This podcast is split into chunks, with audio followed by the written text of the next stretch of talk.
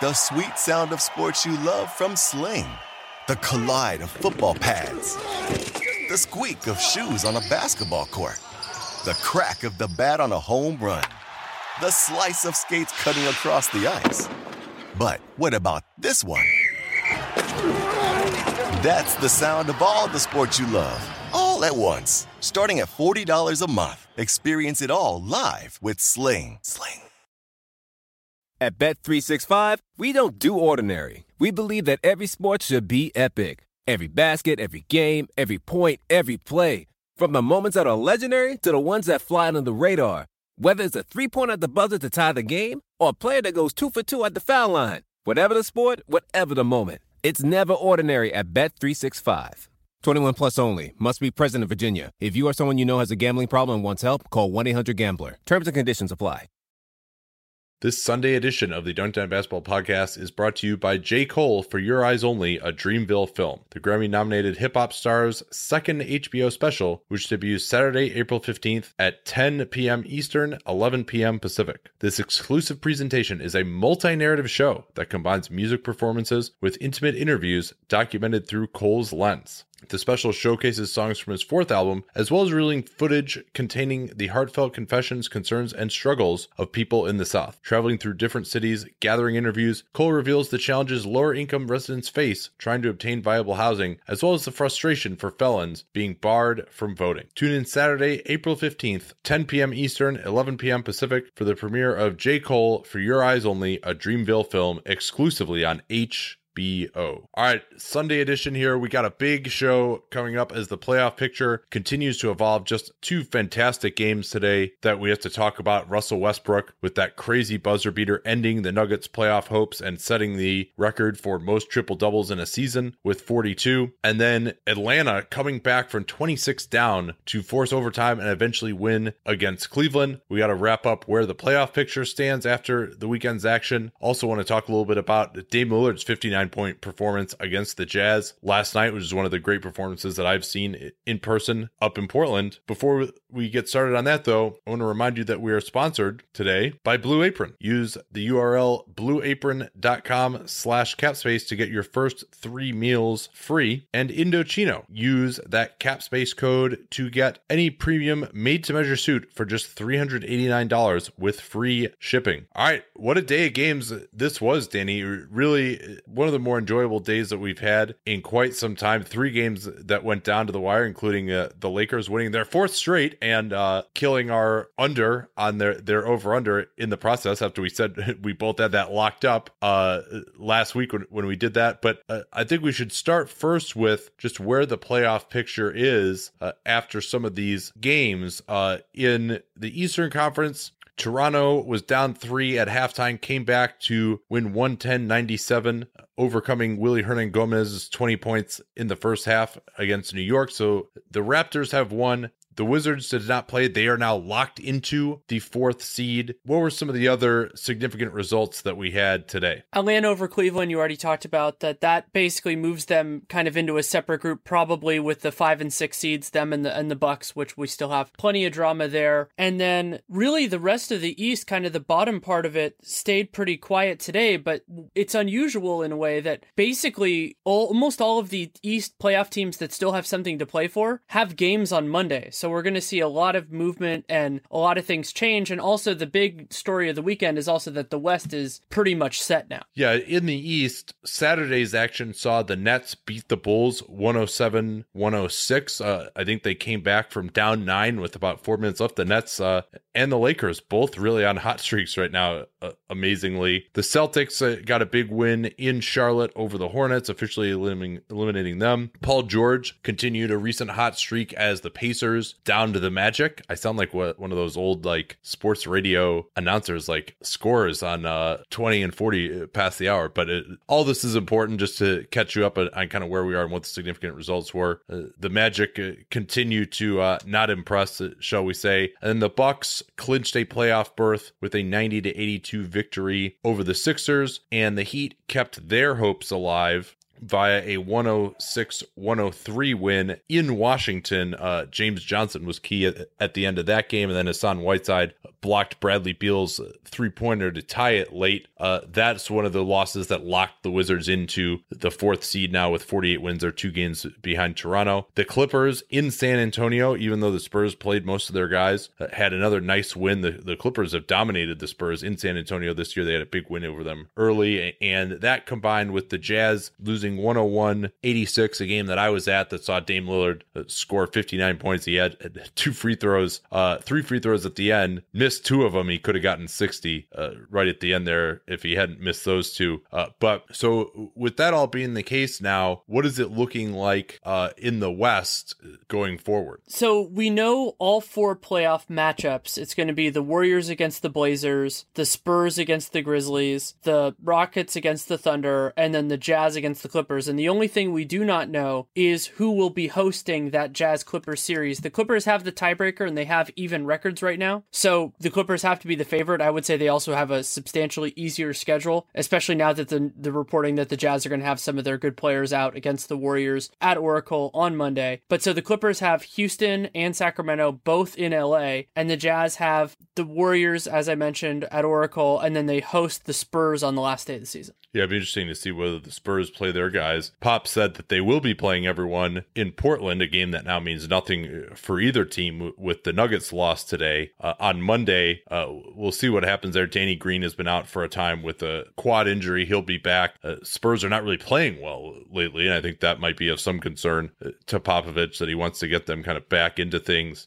Uh, but yeah, whether they'll play those guys, their guys in that game in Utah, we don't really know. And Utah may even rest their guys too, because as you mentioned, Derrick Favors and Rodney Hood, both of whom played Saturday, will be resting uh, against the Warriors, who will have their full complement most likely tomorrow night. And uh, George Hill and Gordon Hayward are both uh, potential to play. I think they're both questionable. Hill missed his sixth straight game with a groin strain. We saw him warm up before the game, was only really going about 60, 65% speed there. And then Raul Neto also is out. He played a great game uh, when he was in there against the Blazers and then suffered a really severely sprained ankle. I would imagine he's going to be out, you know, probably through at least like two weeks or so because that was an ugly sprained ankle that, that he had. So with the Jazz being undermanned, uh, I, and this will now be the if there were to be a preview of that Jazz Warriors series, we'll have not seen the Jazz at full strength in any of the games this season. So uh, you have to imagine the Clippers really would have to go 0 and 2 uh, for the Jazz to have a shot. They're not going to win against the Warriors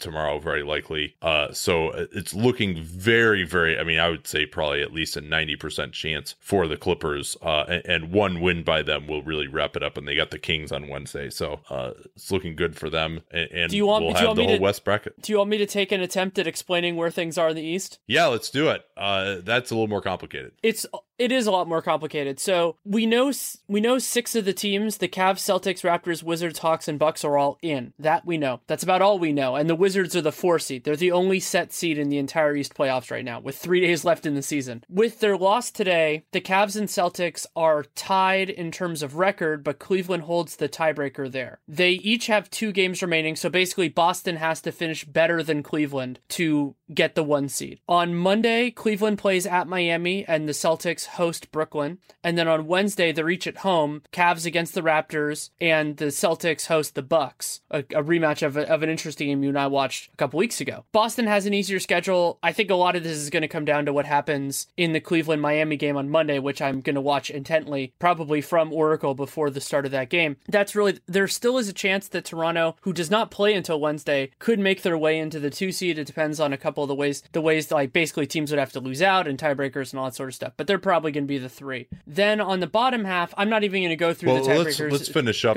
Finish sure. up with one thing on on the top. Uh, in Cleveland, LeBron played 44 minutes in regulation. Kyrie Irving was over 40 minutes in regulation as well. In that loss, they're going to be on the second end of a back to back, but you know they may not want to play Miami, uh, or maybe they do, and they uh, we haven't heard anything about resting yet. Ty Lue said he's going to play his guys until the number one seed is wrapped up, so we wouldn't hear anything about resting probably until Lue's media availability tomorrow because they are not going to have a shoot around or anything like that. Uh, but I mean, I think the Cavs are probably going to try and still go for the number one seed to have home court over the Celtics. That's Lue said it was a priority. And Miami, if they lose that game to the Cavs at home, they're almost certainly done. Uh, and so that's going to just be a massive, massive game. And then the other intrigue is that Cavs Toronto game because there could be a situation where if the Cavs win, they could get the number one seed over Boston. And so Toronto, if um, if they don't have a chance at the two, which they would obviously fight for, but if they don't have a chance for the two, they might say, "Hey, we're going to be the three. We don't want the Cavs on our side of the bracket. Let's just lay down completely. Let Cleveland get the number one seed, and then we uh, will get to play Boston in the second round instead." So there's going to be a lot of intrigue uh, among those top three teams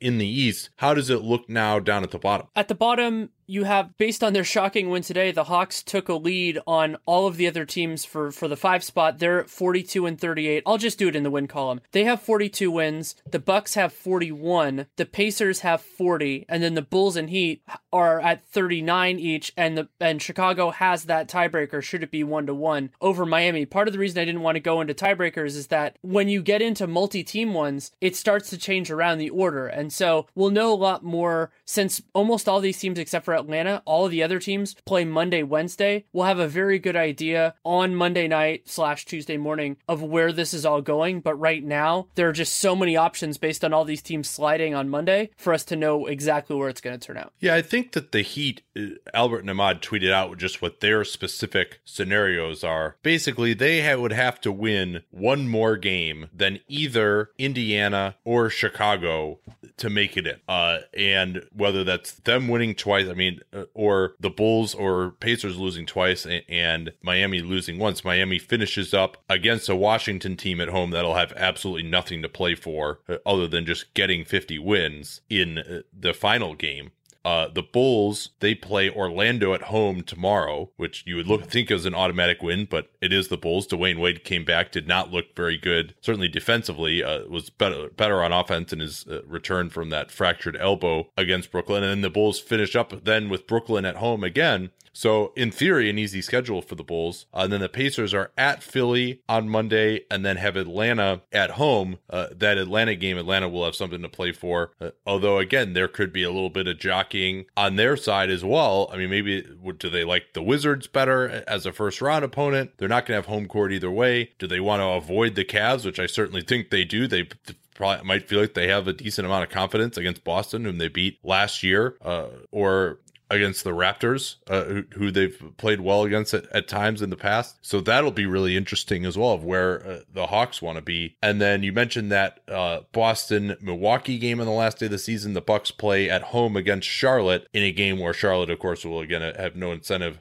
to win. So yeah, as you mentioned, a lot fluid. It should come into a lot more focus tomorrow. And I guess we'll probably have to, even though we're going to be at uh, Oracle, have to do a wrap up of all those games. Uh, so looking looking like a late night for for uh, the Dunc'd On Boys tomorrow night. One other team that just has a, a large import over the next couple days. Charlotte does not play on the last game of the season, but in the next two days can have a major impact on the on the playoff market if they want to, because they face Milwaukee and Atlanta in a back to back. So if they win one of those two games, it could completely swing the the bottom half of the East. I don't think they will, but they could. yeah, you would certainly think that uh, they would just be resting Kemba Walker at that point. Uh, all right, let's uh, get into a wrap up of this amazing Russell Westbrook game. But, but first, from this from Blue Apron, we were both in Portland all week. I certainly missed Blue Apron. I'm sure that you did as well. And it's a shame that we did because we could have had spiced cod tacos with mashed avocado and a romaine peanut salad. That, that sounds like it would have been fantastic. Uh, or lemongrass and ginger turkey burgers with marinated radishes and roasted sweet potatoes. If you don't know what Blue Apron is, is a food delivery service that pre-portions out every ingredient perfectly, only as much as you need to cook so there's no food waste. That's also how they help to keep the cost down. It's less than $10 per meal per person as well, which really, if you think about it, if you're going to a high end grocery store, especially when you consider that you're going to end up buying more food than you need of some ingredients, you're probably going to spend more than that and you're going to spend a bunch of time shopping for the ingredients. Blue Apron just it shows up on your door with free shipping once a week. So the way to get started with Blue Apron, go to blueapron.com slash capspace. That is a custom URL for our program. That'll get you your first three meals free with free shipping at that slash capspace URL, which is of course easy to remember because we talk about capspace all the time on the program. Blueapron.com slash capspace for the first three meals free. And of course, let them know that you came from us. Blue Apron, a better way to cook. So this game was totally ridiculous. Denver didn't have much in the way of playoff chances after Portland won on Saturday night. They were down, I think, to you know below five percent chances they would have had to win out and have Portland lose out at that point. And, and, Portland did have a game at home against New Orleans on the final Wednesday of the season, which uh, you know New Orleans isn't trying too hard at, at this point. Uh, but this was yet another example of Russell Westbrook completely. I mean, he's had six, seven, eight games like this. You know, I don't know how many, but uh, in the final 430, when OKC trailed by 13, they outscored Denver 18 to 4. Westbrook had 15 points, and he also assisted on a Semaj Christon three, which uh, allowed him to get the triple double and set the record. How is he doing it uh, when, I mean, everyone should know it's coming at this point that he's just going to shoot every time down five minutes? Remember that he had, he had a couple of good passes in this game. He had an assist, which got credited, but he also had a pass when the Denver team basically entirely focused on him where he kicked it to Steven Adams and the ball just went through Adams' fingers and went out of bounds. So, you know, there is a line where he will pass it. It's just that it's not often. And he's able to pull up basically at full speed. So teams don't know exactly where he's going to do that from. And then you could think about that last shot. They did a perfect job defending that. And it just, you know, they got beat by a 35 footer. Yeah. Maybe not perfect, but it was really good, uh, which is rare for Denver, which is an awful defensive team. I, I think we can get in shape here for the playoffs a little bit uh, by going through, pick up the, the play by play here. Uh, Denver, as I mentioned, was up by 13 with 433 left uh, on a Emmanuel Mudiay layup, and he has played well actually since he returned to the rotation as Jameer Nelson has struggled with a calf injury. And that's when the impossible, the amazing happened. I had no idea that fans like cared so much about seeing this triple double record, but I guess ESPN has been hyping it up enough that all the fans were aware of it. I mean, in Phoenix, where they were deliberately fouling to prevent uh, the triple double from happening, and then here, uh, the fans were really fired up, and uh, so Wilson Chandler, as he should have, didn't guard Semaj Christon, who's 10 out of 58 on three pointers. Russ went downhill, made the right pass to the corner, and Christon was as wide open as you'll ever be to uh, hit a three pointer. I mean, it's pretty hilarious that, you know, who knows how long his future in the league will be, but uh, the one highlight that he will be shown in forever is him hitting a three pointer, and that's like the skill that's like preventing him from being good in the league. It, it is pretty amazing. And as much as you might want to say, oh, don't help off the strong side corner, when a guy's making 17.2% of his threes, it's not entirely the same thing. And now Chandler's help will also be on that highlight as much as it's shown. Though I don't think, especially considering it wasn't even the definitive highlight of the last five minutes of this game, I don't think that's going to be, you know, the Hank Aaron home run or anything crazy like that. It won't be the the moment that lives in in infamy for those for for Chandler or, you know, the legacy shot for Semaj Christon. Yeah, uh, that made it 101 to 91 after that three, and, and the fans obviously were very fired up. The OKC broadcast crew uh, was very fired up, saying that he basically had cemented his uh, his path to the Hall of Fame, which I think frankly, like if he just keeps this up another year or two, he's there anyway, so it doesn't matter. Uh, but really, what they were doing, we don't have to go through every play, but it was basically Russell Westbrook, Steven Adams pick and roll, and it just Jokic no chance at all, really, uh, of contesting Westbrook at the rim or getting out on the floor. And so Westbrook had a couple of plays where he just was able to drive right by Jokic. Westbrook is not the greatest finisher at the rim when there's actually a contest, but Jokic not really able to provide that, get his body in front. And lest we take a little bit too much away from OKC and just say, oh, they're just give it to Westbrook, they're not doing anything. There are a couple of strategic elements uh, Number one is that Billy Donovan is very comfortable going with a very defensive oriented lineup down the stretch of these games. And as we noted when we talked about OKC's clutch performance, their clutch defense was really good. And part of that is just that Westbrook can create his own shot at any time. And so you can get away with Steven Adams, Jerami Grant, Kyle Singler in this one instead of Roberson, who looks like he might still be struggling a little bit with, with that knee injury. Singler actually hit a couple of shots in the first half, but he's not really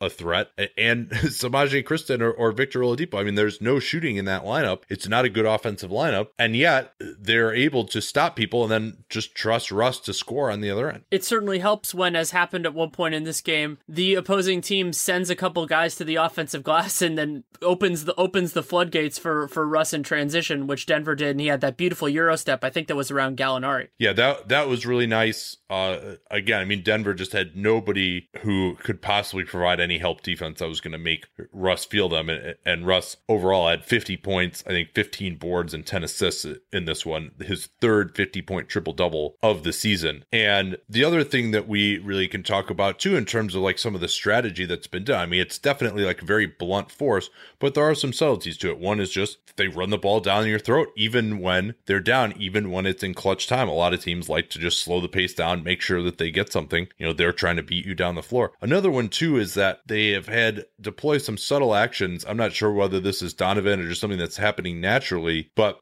screening the help. For example, on one play late, I think it was the one where Jokic picked up the flagrant foul. Russ just drove past uh, Gary Harris, who was guarding him, and Adams saw that that was happening and then just turned around and screened his own man, Jokic, to prevent him from getting into help position. And then that's how Russ was able to get past Jokic, and Jokic had to commit the, the flagrant foul. Uh, on another play, it was the same type of thing where uh, they Victor Oladipo screened Jokic as the, the pick and roll was occurring. So he again was late getting there. Uh, so there were some things that they're doing other than just, hey, Russ, go uh, get us a bucket. What did you think of the flagrant foul call on Jokic? That, of course, was a key play. I think that the league can do a better job of emphasizing things that are basically an unnatural risk to the guy. I don't like it when somebody is is committing contact with somebody who's already in the air and who doesn't really have a shot, a chance of affecting the shot. Like he kind of, it wasn't much contact, but it was body contact that wasn't really. I mean, he gave him he gave him a forearm to the chest and was yeah. clearly intentionally trying to foul him uh, to stop the play, and then he picked up a technical after that. The technical, well, I think, just for without, arguing it. Without knowing the full context, it's always hard to argue technicals because there's an element generally it's audio that we don't get to see, experience. But I think that when you give a guy a flagrant in that context, it might be a little bit much to give the technical to. But I am that we talk about there are some elements of player safety safety that the NBA has not done a good job of. For me, that's moving the cameramen back, a few other things. But you know, the block charge yeah, is another charge, obvious yeah. one. But but I'm good with taking a renewed emphasis on not fouling a guy in the air when you're not making a play on the ball. I'm totally fine with discouraging that conduct. Yeah, I think so. And what they always complain about is, oh, the guy fell down hard. You made the call. He didn't really fall down that hard, but it was really the contact that was dangerous contact that really could have just sent him flying into the cameras. You know, and also just the fact that it was like the standard is unnecessary contact. And that's what that was. You know, there really was no play there to legitimately stop him. That's one where you want to encourage players to just let the guy go instead of like injuring him. You know, that that's uh so Russ makes all three free throws there. Uh, I mean, it's it was surprising. I mean, he was only one out of four on threes during this this last period, uh, but did go six of six from the line. One thing I noticed, uh, you know, he had the 15 points on the end. It seems like in all of these crazy comebacks, there always ends up being a three shot foul that ends up being really important. And you can say, all right, you know, don't foul. Uh, that's a, a, really good idea. But also, it's uh, impressive that Russ was able to make uh, all of his free throws. He actually, I mean, I don't remember hardly any clutch free throws that he's missed in his career. I think he's an excellent clutch free throw shooter, just you know, by my subjective recollection there. Yeah, that's a good point. And uh, do you want a, a crazy stat that I just looked up because I thought of it and felt like sharing? Yes. There have been five 50 point triple doubles this year three by Westbrook, two by Harden. Counting it since 83 84, because I think that's just the way basketball reference does it, there had been zero of those in NBA in, in those years before now. And there had only been six 45 point or more, so basically between 45 and 50 triple doubles, and there have been seven of those those this year. So there have been more of those this year than had existed in the other one since 83 84. What did you think of like Denver's offense uh, late in this game? Because uh, to me, uh, I didn't think it was that bad, but uh, OKC was successful switching. They took a couple of shots a little bit quicker, but I didn't think it was like so bad. You know, they had a couple, of, Gallo had a couple of bad turnovers. He actually had 34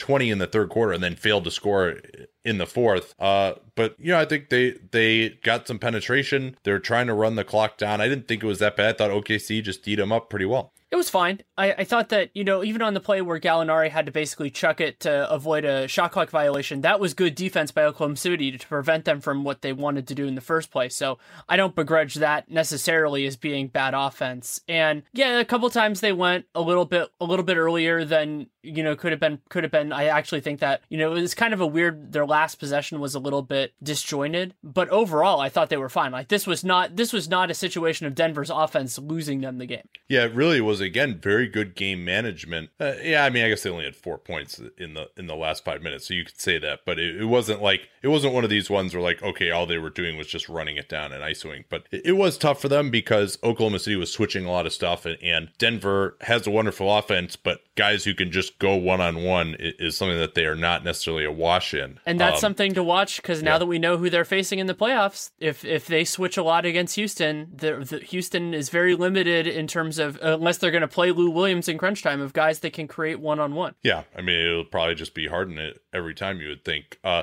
so after Wilson Chandler was called for an offensive foul, which I thought was not actually that bad, Oladipo took the charge, and to his credit, I mean he was looked like he was really laboring out there after he had taken a charge on Gallo in the third quarter. He got kneed right in the chest, and he actually took or tried to take two more charges l- late in this game. Uh, so good by him. I mean, he really didn't. You could tell he didn't have the juice off the dribble. He wasn't moving well. I think as a result of that. But uh, nonetheless, he took that charge, and with 29.4 seconds left, OKC did a great job of getting the two for one. They ran an out of bounds play with the zipper cut. Uh, it actually went to Russell Westbrook, surprisingly enough. And he curled off the screen and then just went right at Nikola Jokic. I think if you're Denver there, it, I really, again, we have seen a ton of teams. The only team really that has tried to take the ball out of Russ's hands late and that succeeded uh, was San Antonio in that game in the, in the last couple of weeks you know, they didn't really react to Russ. He got ahead of steam and just blew past Jokic and he scored in 2.3 seconds. So they got the two for one.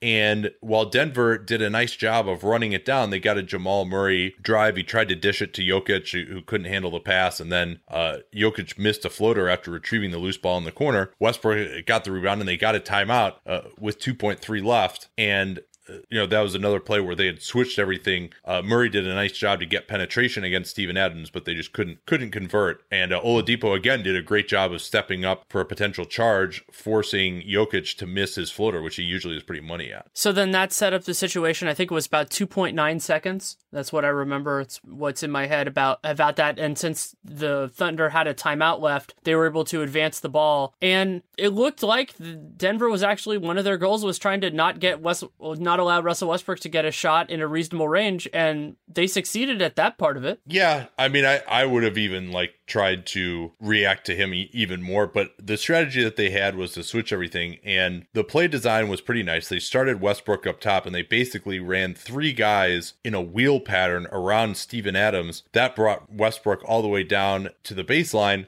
and then he did a zipper cut again up to the top. Jamal Murray uh, switched onto him expertly and actually forced him so far out towards half court that if they would have inbounded it to him directly, he probably wouldn't have even been able to get into shooting range in time because uh, he was basically almost running into the backcourt. So they did a nice job to throw it into Steven Adams. Russ, great movement off the ball, shook Murray just enough. And then uh, Mason Plumlee, who was guarding Adams, didn't quite have the awareness of how much time remained uh, because he was trying to sort of meet Westbrook closer to the three point arc. If he had been up in Steven Adams' grill, then maybe on the on the handoff he could have reacted to Russ or just left Adams completely and just let Adams shoot a you know a 30 footer himself uh, to try for the win. But Russ was able to get open, uh, quick jab cut, went to his left, and incredibly made the shot. It was listed as a 36 footer uh, on the play by play, and his ability to just rise up, the power in his legs, he shoot that shoots that ball really easy from that far out. And while you know, he's never going to be a knockdown shooter, his ability to get a shot off at any time when he's hot is something that is really uh, just about nobody else in the league is able to do that. This is a small, you could argue, trivial point, but I personally enjoyed that after having a chance to to set the triple double record in the game against the Suns, I personally enjoyed that Russ did it in a representative performance and he put a much larger stage on this game when it, you know, it didn't, at the moment he got that pass to Semaj, it didn't necessarily look like it was going to be that game, but it turned into it and it created an overall moment. And while I personally feel that the MVP, and we can't talk about, you know, what, what the voters are going to do because it's hard for us to know unless we have connections that I don't think, at least I do, that he was able to put that all together in a moment. And while you want people to be on your side of it for the whole time, if this is what gets people on board, hey, I'm fine. Yeah, and I mean the amazing thing was he's done this so many times this year now that you expected that they could make a run uh, by ramping up the intensity. He also ramped up the intensity de- on defense. Uh, he is an excellent switcher. That's part of why uh, that strategy works pretty well. I mean, he's not he doesn't have the greatest attention over the course of a full game, but down the end, especially against you know when you're not facing like a Golden State or something, uh, he actually can be pretty effective because he has enough strength to hold up uh, against uh, bigger players. So, got a little bit of pushback on Twitter lately on our MVP pod saying that we shouldn't put any emphasis on Westbrook's clutch performance because that clutch performance is pretty random. And yeah, I, and we said as much on the show that if you're trying to determine who the better player is, and you're also trying to determine what their performance is going to be going forward, you would definitely want to de emphasize the small sample size of, clutch performance. But this actually happened, right? And, and then other people were like, oh, well, you know, what about like if you scored 10 points in a row earlier in the game and then, you know, that put the game out of reach and then it never even got close? Like, shouldn't that get e- equal weight to clutch performance? And the answer to that is no.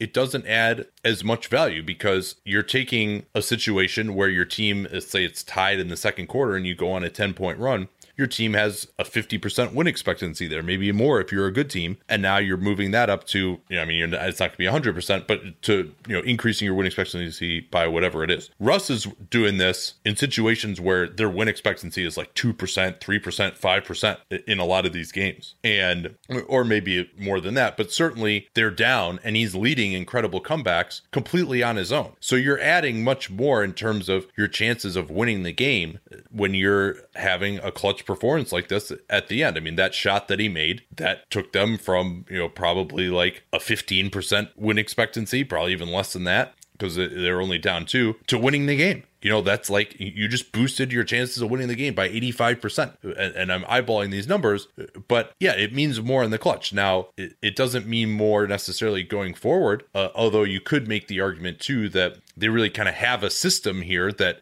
all of these games fall into a pattern where he just goes into a frenzy offensive attack. They throw as much defense on the floor as they can. We've made the point that we think a lot of comebacks really start with defense more than they do offense, and this kind of allows that formula to happen. Uh, so uh, maybe there is something a little bit more repeatable about just the way that he's doing this than just you know hitting a a bunch of buzzer beaters uh, would because it's over a longer period of time. Nonetheless, I, I, don't think you'll be able to repeat this over next season, for example. But this did happen. It did add wins. It is value. It's the most valuable player. It's not the best player. That's why we have focused on that. And remember, this is also just a tiebreaker. It's not, you know, oh, he had this close performance and, you know, we, he didn't play as well. I mean, it's everyone is saying it's too close to call among those four guys. And so I think this is a reasonable tiebreaker. Sometimes I get frustrated when your piece gets to the point I was going to make right at the very end. Uh, because I was just going to talk about the idea of, of best player versus most valuable. If the award was player of the year, that would certainly matter. Like it would be a factor, but value is a very specific proposition. And while it is somewhat a nebulous term, win expectancy is a good way of putting it because it is a tangible impact. And also, people talk about, oh, you know, getting 10 points that, to help seal the game. Usually, that team was going to win that game in the first place. If they can lock it up in the third quarter, that's not changing a loss to a win. That's doing something that's, you know, making a probable win into a definite win. And that is a notable accomplishment. I mean, that's something that we have talked about in prior years in terms of Stephen Curry and, and other things. But what Russ is doing is entirely different. I mean, this was a game, and so was the one against the Magic, where they were down double digits inside the last five minutes, and the even against and so was teams, the one against the Mavericks. I mean, they, yeah, they, and those two they, against down, against like, the Magic and Nuggets, both those were on the road. I can't remember if the game against the Ma- Mavericks was too. I think that was an okay. Yeah, and there there was one against the Lakers earlier where they were down ten and, and they ended up losing on the road, but they're down ten. He brought them back to tied. Five minutes left in the game as well. Um, CJ McCollum had a good tweet. Thanks, Russ. You the real MVP because uh, beating Denver put uh, Portland in the playoffs. A few other notes on this one, and, and I'm sure we'll talk more about Denver and where they go from here in the future now that they're out of it. But uh, Mason Plumlee had some okay defensive moments in this one uh, against Enes Kanter, But on the defensive glass, uh, they got abused when he was out there. He just is trying to do way too much still. He's emboldened by this whole put the ball in his hands and now he can have some assists. He tries to drive in. They try to throw it to him in the post on switches. He's completely ineffective there. He'll turn it over a lot. Uh, he is a really bad finisher, uh, which was a major problem in the third quarter as well. So it just we've talked about this before, but I just I don't think that as a major player is the answer. I mean, if he wants to be, if they can sign him for like backup center money, yeah, bring him back. But if they're going to overpay him, you know, they're going to pay him well into eight figures per season uh, at age 27 when he's only going to be on the downslope. His finishing is only going to get worse as his explosion declines. His defense is only going to get worse. Uh, I'm not into it, uh, frankly. Oh, I thought of this during the game, and I just think it's it's a little bit salty, but at the same point, I wanted to ask you the question, and blindsiding is way more fun than asking it the way I was going to before. Let's take out the 2016-17 salary out of the equation, just because that's a little makes it a little too complicated. Moving forward, would you would you say that so like at this moment, if you were allowed to make trades, would you rather have Enes Kanter or Mason Plumlee in terms of trade value? Oh, Kanter, I think pretty easily, especially because like Kanter as a backup, you can get away with him. That's what I was thinking about as well, just in terms of the talent evaluation part of the Nuggets trade. I'm not saying that was on the table. Obviously, it probably wasn't. Sure. But the idea of Mason Plumlee being this guy was such a strange concept because if he is that guy, then you're going to have to pay him and you don't have a spot for him. And he's not that guy in the first place. So, yeah, uh, we're, we're, we're, the horse has been dead a long time, but still. All right, we'll get to that crazy Cleveland Atlanta game in which uh, the Cavs blew a 26 point lead in the fourth quarter momentarily. But first, this from our old friends at Indochino. I worked as a lawyer for a long time when we went to court. We, we had to wear suits. And I wish I had known about Indochino back then because my entire wardrobe would have been Indochino. Instead, you know, when I was just like first out of law school, I was going to like Men's Wearhouse. Then I went to like some nicer department stores. And, you know, eventually at one point I got a made to measure suit that was like well over a thousand dollars throw in all the tailoring costs of the department store. I was getting pretty close to that for some of my suits as well. God, what a waste of money that was. because Indochino can give you a made to measure suit using the cap space code, of course, for just $389. And frankly, they did a better job of fitting me than this custom place that I went to in San Francisco. You can go into one of their North American showrooms, or you can measure yourself. There's a tutorial of how to do the 14 different measurements on their website, send it in, and three to four weeks later, you get a premium suit that's yours. Hundreds of fabrics, hundreds of patterns. You can customize the lapels, the pleats, the jacket linings, get it monogrammed if you want to. And when it arrives, it'll fit you perfectly. So, kind of crazy that I have all these dollars sitting in my wardrobe, and the two suits that I like to wear the most are my Indochino suits. So the way to get started with them again, use that capspace code at Indochino.com. Get any premium suit for just $389 with free shipping, and you never have to worry about badly fitting suits or expensive trips to the tailor again. Get ready to look like a million bucks at Indochino.com. Promo code capspace. So this game for three quarters went absolutely according to script until it did. It was 93-67 at the end of the third quarter. And what was striking to me about this, beyond the haywire officiating which I'm sure we'll talk about, was usually when a team has a comeback of this scale, you think of the idea that really everything went right for them. You know, the other team missed shots they almost always make, and they were just hitting. Yeah, I had the you know, same were, observation. Yeah, they were uncon- they were unconscious or something like that. That is not what this game was. Like this was. I mean, the Hawks played well, and the Cavs did miss some things there, but this was not the best of times, the worst of times. This was an entirely different thing, and I was just I was dumbfounded by it, considering how great Cleveland looked earlier on before we get it, uh, well, actually, we can talk about this at, at, the end, like where how we see Cleveland after these latest foibles here. But how did this happen? Well, Mike Dunleavy killed Kyle Korver defensively. Dunleavy had a bunch of quick points, uh, came off screens. Korver committed a three shot foul. He just lost Korver, even though there wasn't any contact on the screen for another three. He went back door on it a couple times. One time he got a layup. Another time he set up a, a corner three uh, by Mike Muscala. Mike Muscala caused big problems for Kevin Love, who was playing at center. Love generally when he plays with Tristan Thompson will guard the other team's center and Thompson will guard whoever can shoot on the floor. Muscala just hung out in the corners and Love always a mediocre help defender to begin with wasn't able to get there uh, as well. Uh, not to mention getting out to the corner on some of these Muscala threes. Uh, and then LeBron James really had he's been fantastic in clutch games all this year. I mean, Cleveland another team that's really outperformed their point differential as well. And he just had some really weird brain farts uh, pretty late in this game. Yeah, the the last couple minutes I think were a closer a closer to the description that I said of a standard kind of blowing a game late. There were a few plays where Cleveland just just didn't really do much offensively. And then LeBron, it was two turnovers towards the end of regulation, right? Yeah. Uh, so, and that was sandwiched around fouling Paul Millsap on a three, and he made all three free throws uh, as well, which was a, a clear foul by LeBron.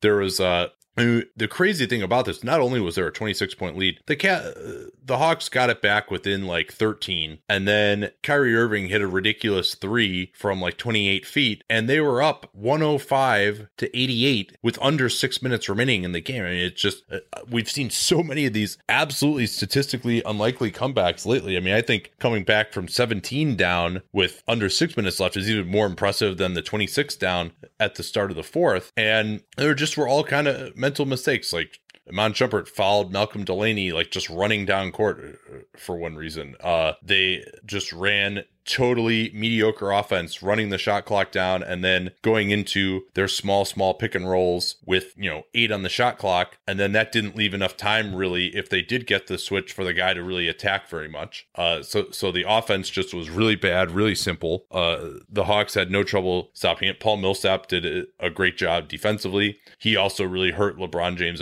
offensively. And then finally though it still looked like there wasn't going to be a problem for cleveland. And then they had a five second second violation uh, after they advanced the ball, uh, and they still had timeouts left. LeBron was the inbounder, did not call a timeout as he was in his 44th minute, and uh, the Hawks did a nice strategy. It looked like they were going to get Kyrie Irving open and then they actually had Bazemore, who was guarding LeBron, go and take Irving coming towards the ball. And then they had Irving's man switch on to LeBron and try to get into his vision. So you weren't, you're not leaving the inbounder open uh, as much. Uh, so you're almost adding like another switch element in where the guy guarding the inbounder can also switch on to someone. And that's how they forced that five second violation, which the Cavs said it was really fast. Uh, it was not. I counted it. It seemed like it was a, a pretty good uh, five seconds there. And then there was also the issue of the that was on a on a different play, but of the, the I, am trying to think of all the uh, elements that have made Cleveland agree Cleveland fans aggrieved about the officiating in this game because the the play well, where yeah. the jump ball. Le- well, let, us get to that. We'll, we'll go yeah. we'll go in order because there's okay. a, a, few other things. Sure. So then uh, down four, the Hawks go for the quick two. Tim Hardaway Jr., who uh, had a nice game,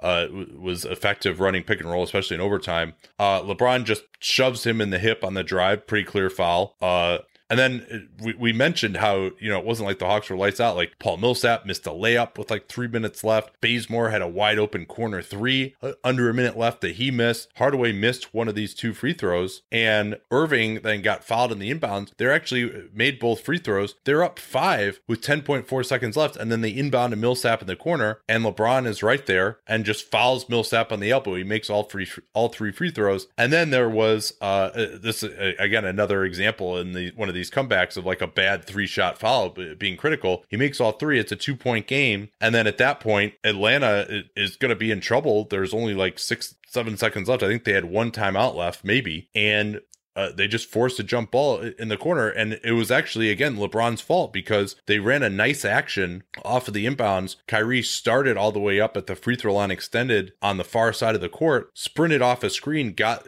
going. He had the advantage. And then LeBron threw the pass like way too far into the corner. Kyrie had to change direction, go get it. And then he, he, he got tied up in the corner. One of LeBron's complaints was that he tried to call timeout as soon as that happened and that Leroy Richardson, the official, didn't recognize recognized it in time and then gave what LeBron thought was a ridiculous explanation, which was basically, you know, I, I couldn't tell who had possession. But if you actually look at the replay, when LeBron turns to him and signals for timeout, Richardson is already like kind of got it craning his neck down to try and see along the baseline whether there is a tie up situation or not. So I it was completely understandable to me that he wouldn't want to give a tie up when he couldn't be sh- or they wouldn't want to give a timeout when he couldn't be sure whether the tie up had already occurred. I have no problem with that. Exactly. You know, you don't you don't want to be overly you don't want to be overly touchy and give, give away a timeout when possession. I mean, I can remember off not I can't remember. Yeah, like, and also I don't want to bail someone out with a timeout. Like you better damn be, be damn clear that you got that timeout in. Sure, absolutely. And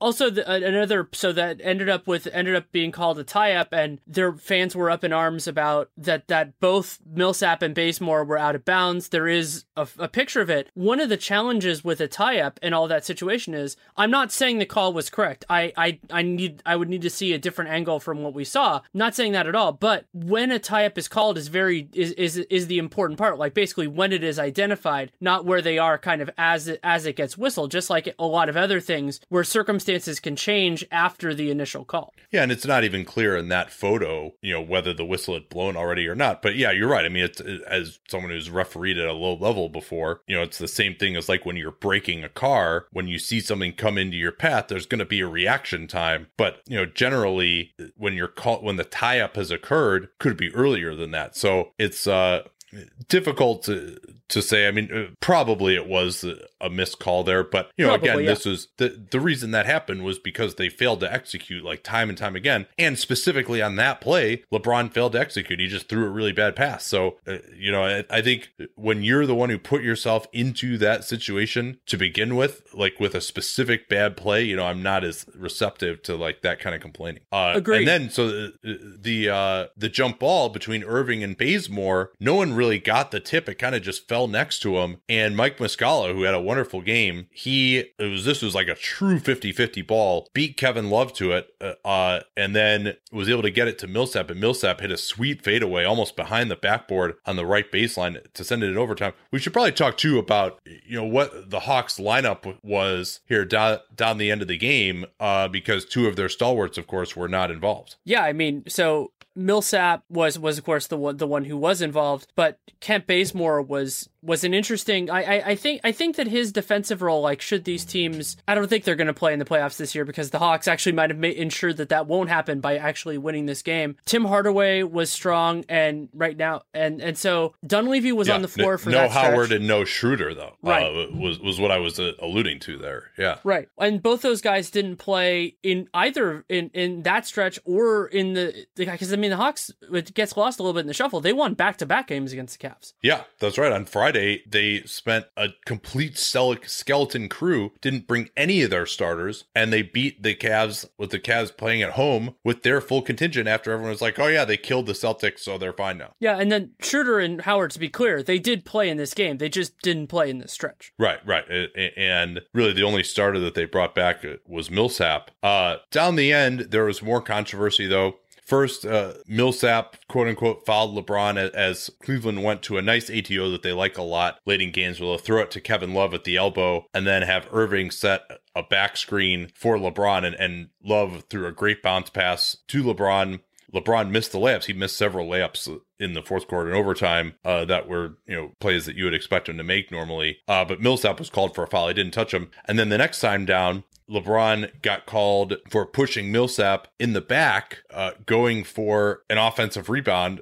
That again was also a pretty dubious call, and you know I'm not a big fan of that. But at least that one, you know, it looked like it prevented Millsap if there had actually been a push from uh, from getting it. There just wasn't a push, so it, it seemed like it wasn't one of those ones where it's like, oh, it bounces to the other side of the floor, and you're going to call the the loose ball foul anyway, like they I- do in college. It's it's a bad call, but it, it's a reminder also of why you know the uh, the accumulation of stuff matters. Because if LeBron hadn't picked up that first of all, if LeBron hadn't picked up that fifth foul on Millsap shooting a three, the game wouldn't have gone to overtime in the first place. But second of all, he would have had an extra foul so that if the refs blew that call, he would have still stayed in the game. So with LeBron, yeah, and LeBron I think had another kind of weird foul too in- in the fourth quarter. His fourth, yeah. Yeah, yeah. With LeBron out, Cleveland still led it by three. It took Atlanta almost three minutes into the overtime to even score, and they finally did. Uh, but then it really like was back and forth. They got a three for Korver out of a timeout. Uh, Malcolm Delaney got knocked down by Richard Jefferson on what looked like a pretty clean screen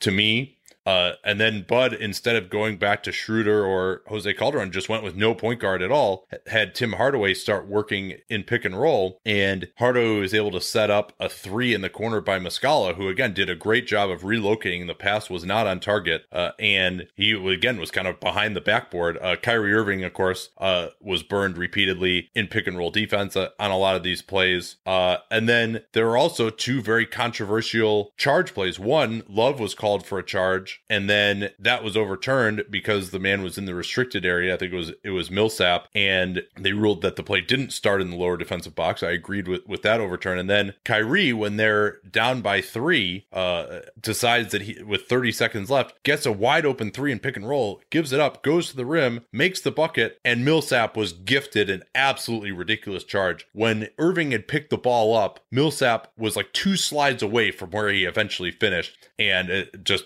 just a garbage call, like one of the worst charges of the year. I, I say that every day, but and people like one of the most frustrating parts about this is the idea. Sometimes people look at different parts of it. They're like, "Oh, he was set when the contact occurred." That is not the threshold for whether it is a charge or not. He was to- like in this case in particular. He first of all he wasn't set when the contact occurred. He was still moving. Second of all, when as you said, when Kyrie ga- when Kyrie gathered, he was miles away from from where the contact occurred. yeah, I mean, it, like it's just you have no chance to avoid the charge in that play if, if you're Irving because like the guy isn't in front of you when you make the decision that you're going to take off. Like how are you supposed to avoid that? It's why it's such a ridiculous rule. Um all right, anything uh, anything else in this game or can we talk a little bit more just about what how we feel about Cleveland now? There was also a botched inbound that ended up being important. I think Love was trying to throw it to Kyrie and just missed him, and it was a little Oh bit yeah, too. just, was- and then Bazemore Bazemore almost missed a wide open layup too uh, after that one. Yeah, that was that was the out. play. That was the play right before Kyrie passed up the three and, and got the charge. That's right. yeah. Right, but no, that was all I wanted to say. Uh, this may sound odd after like another disaster by the Cavs, and now you know they're looking like getting the number one seed. It could be kind of difficult depending on what happens in this Miami game.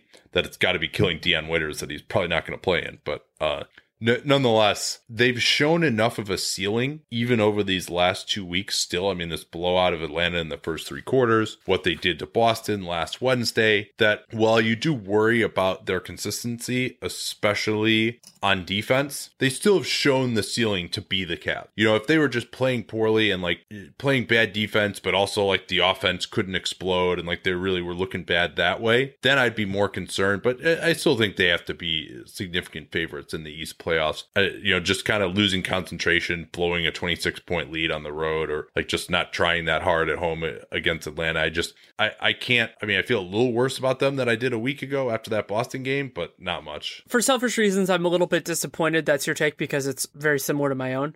And Cleveland, the ceiling, as you said, is the most important part of this. They've had a couple of good defensive stretches. That was a big concern, and it would be nice if they did it more often than they have. And I'm still a little bit concerned about making sure they're 100% for the playoffs. I think that'll be fine, but we just kind of need to keep an eye on it. But the bigger issue, and I've talked about this before with both them and the Warriors, is that while the teams around them are good and they're better than they were last year, I mean, obviously not the Spurs in the Warriors case, but anyway, I'm not sure they're specifically better to face the favorite. And if Boston is really, uh, uh, their offense runs around one guy. Washington relies a lot on John Wall for their shot creation. They have other guys, but a lot of them are dependent talents. And then Toronto, we just haven't really seen it very much. They're you know, and they've had so much trouble with the Cavs in the past. So Cleveland is weaker, the opponents are stronger, but the the threshold is enough. And I don't think opponents are stronger enough and the Cavs are weaker enough for me to really start to fret that they're going to be the the finalist. It, it's possible, it's always possible, but I don't think it's likely right now. So I want to talk a little bit about uh, Damian Lillard's 59 point game that, that I saw in person on Saturday night. Have I mentioned I was there, by the way? Uh, Yeah, yeah, it's not it's not making me bitter at all. Not not at all. well, you got to see that rousing Warriors Pelicans game. Ah, it's my job. I I I I I, uh, I understood the risk that I was undertaking, and you know uh, that was. We'll talk. We'll talk about Durant probably tomorrow, I guess. Well, at least you got to eat uh, at Afuri before we left because that's where we had we had lunch uh, on Saturday. So you didn't you didn't miss out on, on a new Portland. Ah, I missed. I missed out on getting scene. that that amazing broth the second time. Oh man. Uh, in any event, it was really an incredibly remarkable performance for Lillard. He had 26 in the first quarter, zero in the second quarter. Now, granted, he usually sits for the first three, for the first six minutes or so of the second quarter. Then he had a further 20, I think, in the third quarter, and then he played the entire fourth as well. And they, by the end, they were just running pick and rolls with him every single time. And poor Shelvin Mack and Dante Exum just had nothing for him. Like Exum early on just wasn't strong enough. Dame was actually like getting to his spot and then exploding through him for layups at times.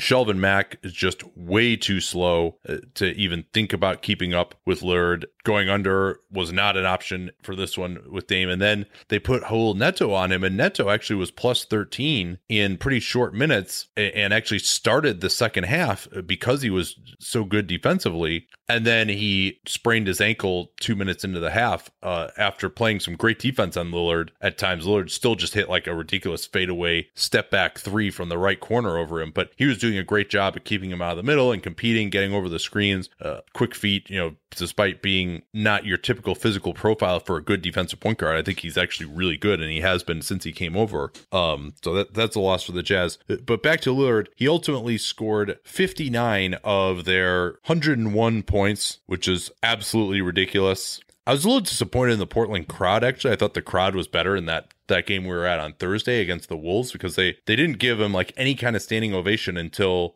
he hit like yet another ridiculous step back three in the fourth quarter and got fouled and then he had to like exhort them all to stand up before they, they finally did but then they were good after that for like the last two minutes it was just a, a little bit of an odd vibe uh, on a saturday night but it showed me why the people who are like oh like they should move dame and like build around cj instead like cj just doesn't have that level of explosiveness and not only from a scoring standpoint but dame just gets downhill so quickly that he just forces help and then he opens up everything else in the offense. Whereas CJ, he works to his spots, he's got some moves, but a lot of times it's just step back mid ranger, which he can make at a higher rate than nearly anyone in the league. But he's not drawing help to where he can really make you change your scheme uh, that much, make you double team the ball, open things up uh, for everyone else. But it, it was just, it was a weird game because the Blazers shot terribly. Nobody else had more than 12 points. CJ was 4 out of 20. And yet Dame was, was just absolutely on fire. And a big issue for the Jazz, the Blazers only turned it over three times. The Blazers have been doing a j- good job not turning it over. But the Jazz, good defense is really undone by the fact that they are not forcing turnovers very much. You're always going to have a ceiling on your defense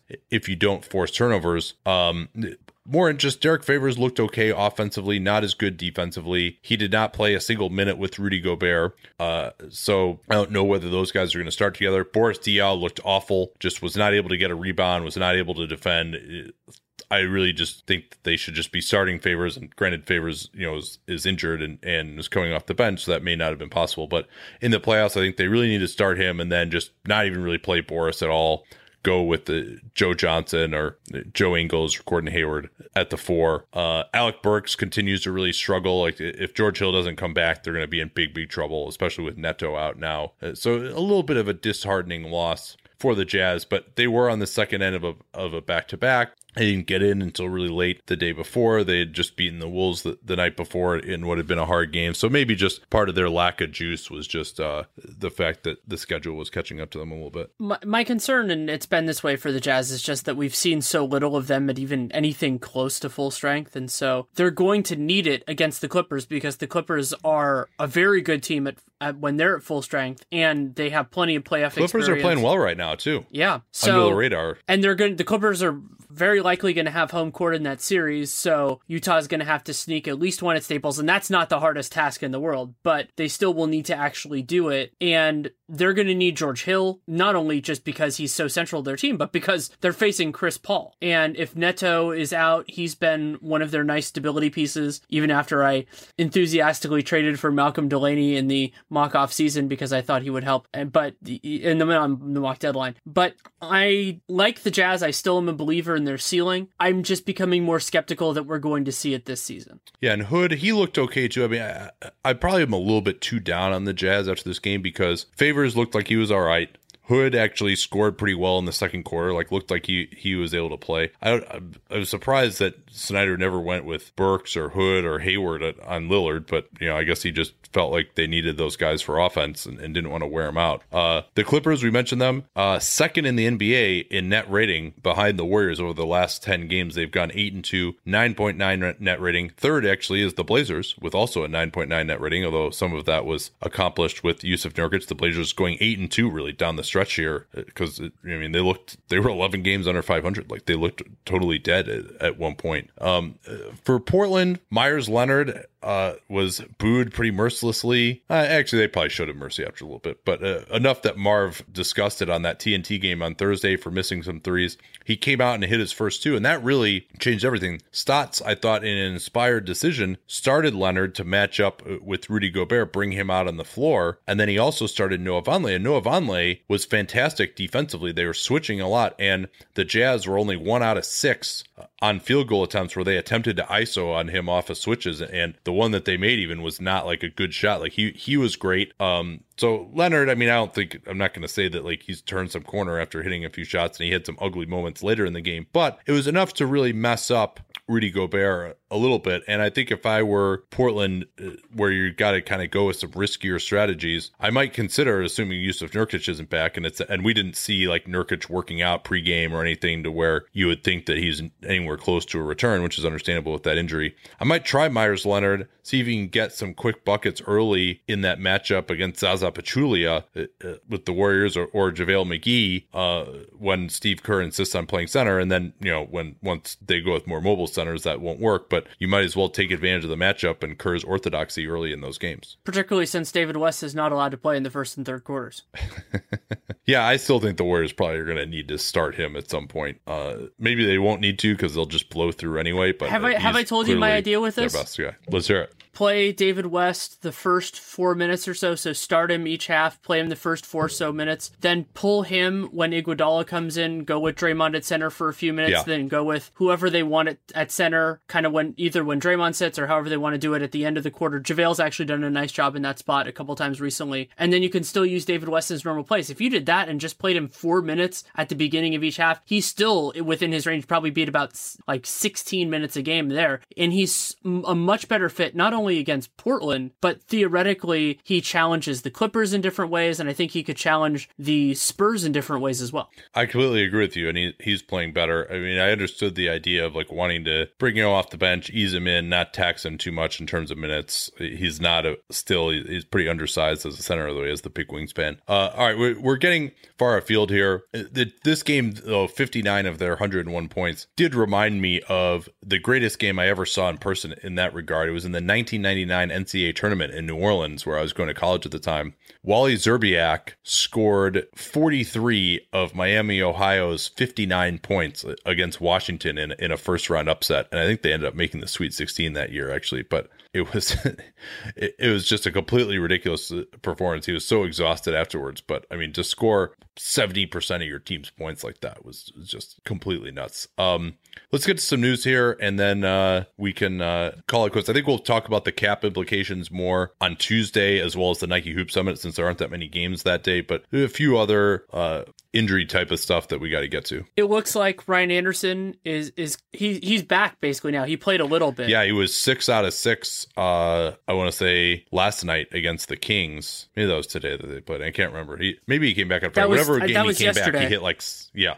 Yeah, he hit six out of six on threes, so not a concern really as much anymore. Uh, uh, we talked about how with Sam Dekker out, it could be a problem, but with Anderson back, that's not as as much of an issue anymore. And you know, I mean, he was hitting like 30 footers these last two games. So uh, good to see that that he was able to make his return. Uh, Matt Barnes, as soon as they got KD back, and again, we'll also probably talk about how KD looked uh, at some point before the playoffs as well, uh, especially once I get a chance to see him in person.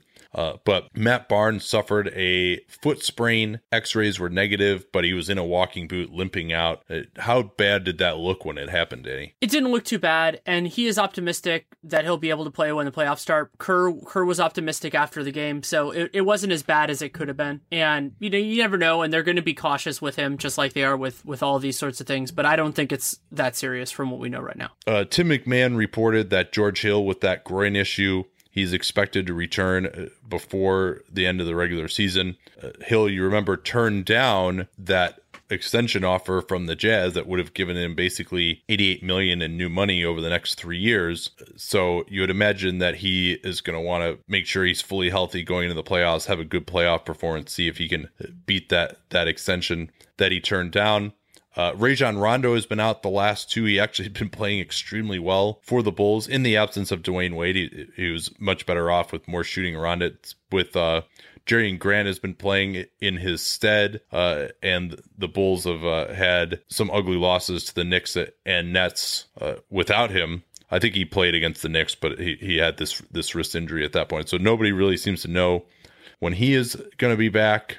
Um, also, a note on uh, that Lillard game that I meant to get to uh, scoring 58% of his team's points was the ninth such percentage of any game in the shot clock era. So that's how ridiculous that game was uh, by Lillard. Nice. Uh, and then the Cavs, the Cavs made a transaction as well, waiving DeAndre Liggins talk is they may bring back Dahntay Jones again. They waived him at this point so he could maybe get picked up by someone else and still be under contract for them. But Liggins actually started uh, earlier in the season and then, you know, couldn't hit a shot until they stopped playing him at that point in the absence of J.R. Smith. And if memory serves, Liggins' contract is actually very favorable in terms of a team picking him up because he has a team option for next year, but even after the team option, his contract is only lightly guaranteed if my memory is correct. And so that would that's very team friendly because you can go through that. I advocated on Twitter for Charlotte in particular to pick him up. They don't have a free roster spot right now, but they could clear one with just losing one of their guys like Brian Roberts, who's going to be an expiring contract anyway. So you can do it that way, and then you get at least an option for him because those teams that are close to capped out, getting somebody at the minimum would be a big help.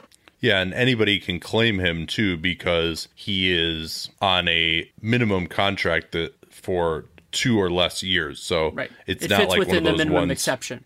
Yeah, it's not one of those ones like where they had to use their mid-level exception to give him more than two years, and then only teams with with uh, cap space or an exception of longer than two years can claim him. But you know, we'll see whether he gets claimed or not. I mean, it's uh, you know, he did have uh, that domestic violence incident, so that might be something that teams are a little wary of uh, in certain markets where you don't haven't just won a championship. Uh, last thing here, uh, Stan Van Gundy in his third year of a five year, $35 million contract to be both president and coach is reportedly safe uh, after this disappointing Pistons season. That per uh, Vincent Ellis out of Detroit. Uh, do you think he should be safe? Sure. I, I, think that he's done a good job of, at this point, of kind of finding value and tr- getting getting guys on contracts without giving up much in return. And considering they don't have much in the way of cap space, that's what they're going to need. So why not? And he's a good coach.